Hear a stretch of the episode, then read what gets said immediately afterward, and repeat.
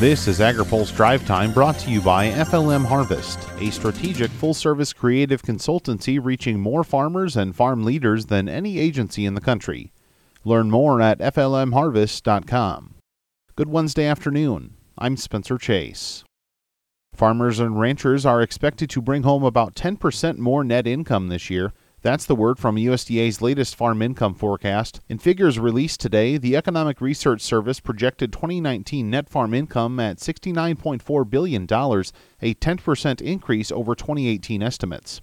If realized, the number would represent the second increase in net farm income since record highs in 2013.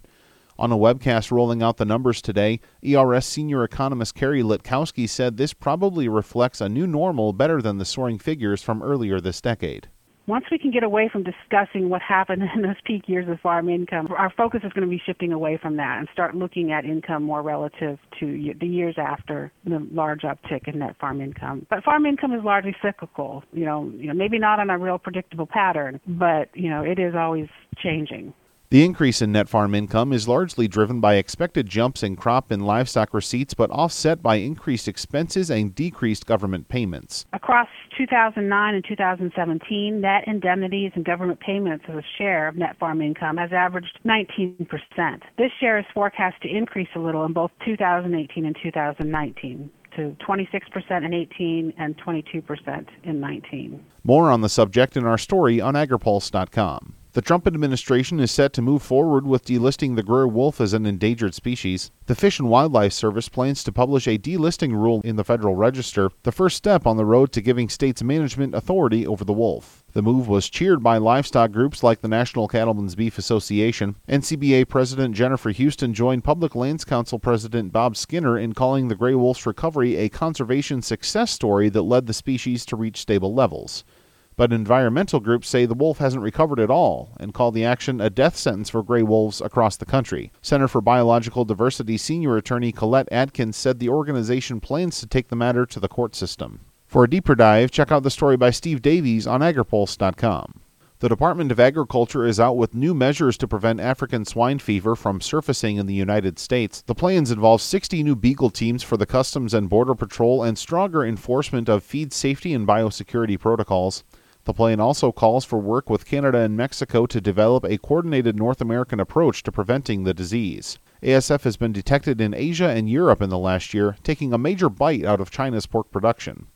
There's no dispute about the desire for an infrastructure package in Congress, but disagreements begin about just how to pay for it. House Transportation and Infrastructure Committee Chair Peter DeFazio of Oregon said today shifting from a gas tax system to a vehicle miles traveled system would present challenges in rural communities. If you're going to do it fairly, uh, you have to do it with, uh, with real time pricing, congestion pricing, because someone who drives 25 miles to the feed store in a rural area is not contributing to deterioration or congestion. Someone who jumps on 205 in Portland is. Uh, they shouldn't pay the same per mile fee, and there is a little bit of concern among people, particularly in my rural areas, about the government tracking uh, their movements. So we've got to work our way through that, but if we do a nationwide pilot in uh, 10 or 12 years, we will be ready to move there. Tom Donohue is the CEO of the U.S. Chamber of Commerce.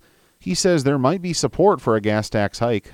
Everything has to start someplace, and the starting someplace is to increase the fuel tax to do roads, bridges, and forms of transit. You're going to have to have this support for that as well in the states, and I believe you'll get it. Then, when you come to the major projects that are specific to individual states airports, ports, uh, the, the dredging, the water projects, all of that. DeFazio and Donohue both made their remarks before the House Ways and Means Committee today. That's the panel that would play a big role in funding a potential infrastructure package in Congress. Now, here's a word from our sponsor. Today's AgriPulse update is brought to you by FLM Harvest, a strategic full service creative consultancy proud to reach more farmers, farmer boards, and food and commodity associations than any agency in the country. Learn more at FLMHarvest.com.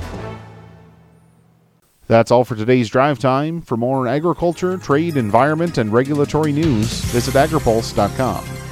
Reporting in Washington, I'm Spencer Chase.